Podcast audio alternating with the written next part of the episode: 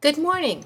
This is Christine DiGiacomo, and today's morning briefing is called Chosen. You have been.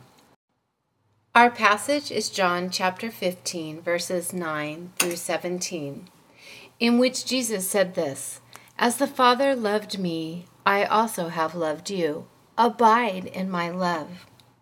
If you keep my commandments, you will abide in my love just as I have kept my Father's commandments and abide in his love.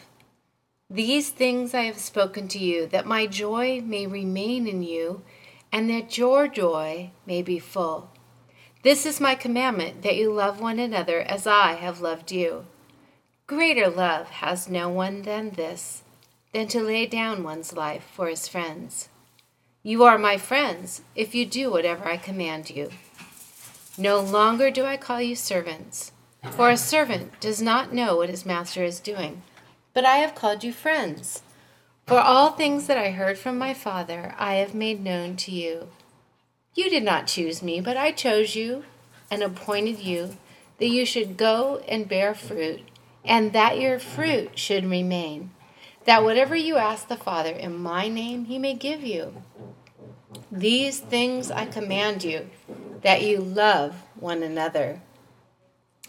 Do you remember playground kickball games? When two popular kids would choose teams from a crooked row of wannabe kickers, thinking, Pick me! Pick me!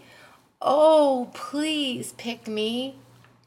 If you were among the first chosen, it was awesome. If you were one of the last men standing, it was something less than deflating sometimes outright painful. Fact is, all of us want to be chosen. I have good news today. Jesus has chosen you. He said so. Looking over these seven verses in the middle of John chapter 15, he makes it clear when he said simply, I chose you. What was he talking about? Chosen in what way? We are chosen to belong to Him and more. We are chosen to be His friends, chosen to obey Him, chosen to love, chosen for joy, and chosen to bear fruit. All concepts that come out of this same passage. Jesus called us to be his friends, as Abraham was the friend of God. It's interesting to note that in the Middle East and among Roman emperors, it was common to have a select group of friends of the king, and they were called such. Friends of the king had special privileges others were simply not afforded. These friends had access to the king at all times and were even permitted into his private chambers at the start of his day.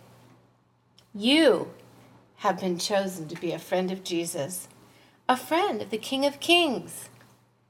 Chosen. It's absolutely too marvelous for words. When Jesus chose you to be on his team, he gave you access to him at all times.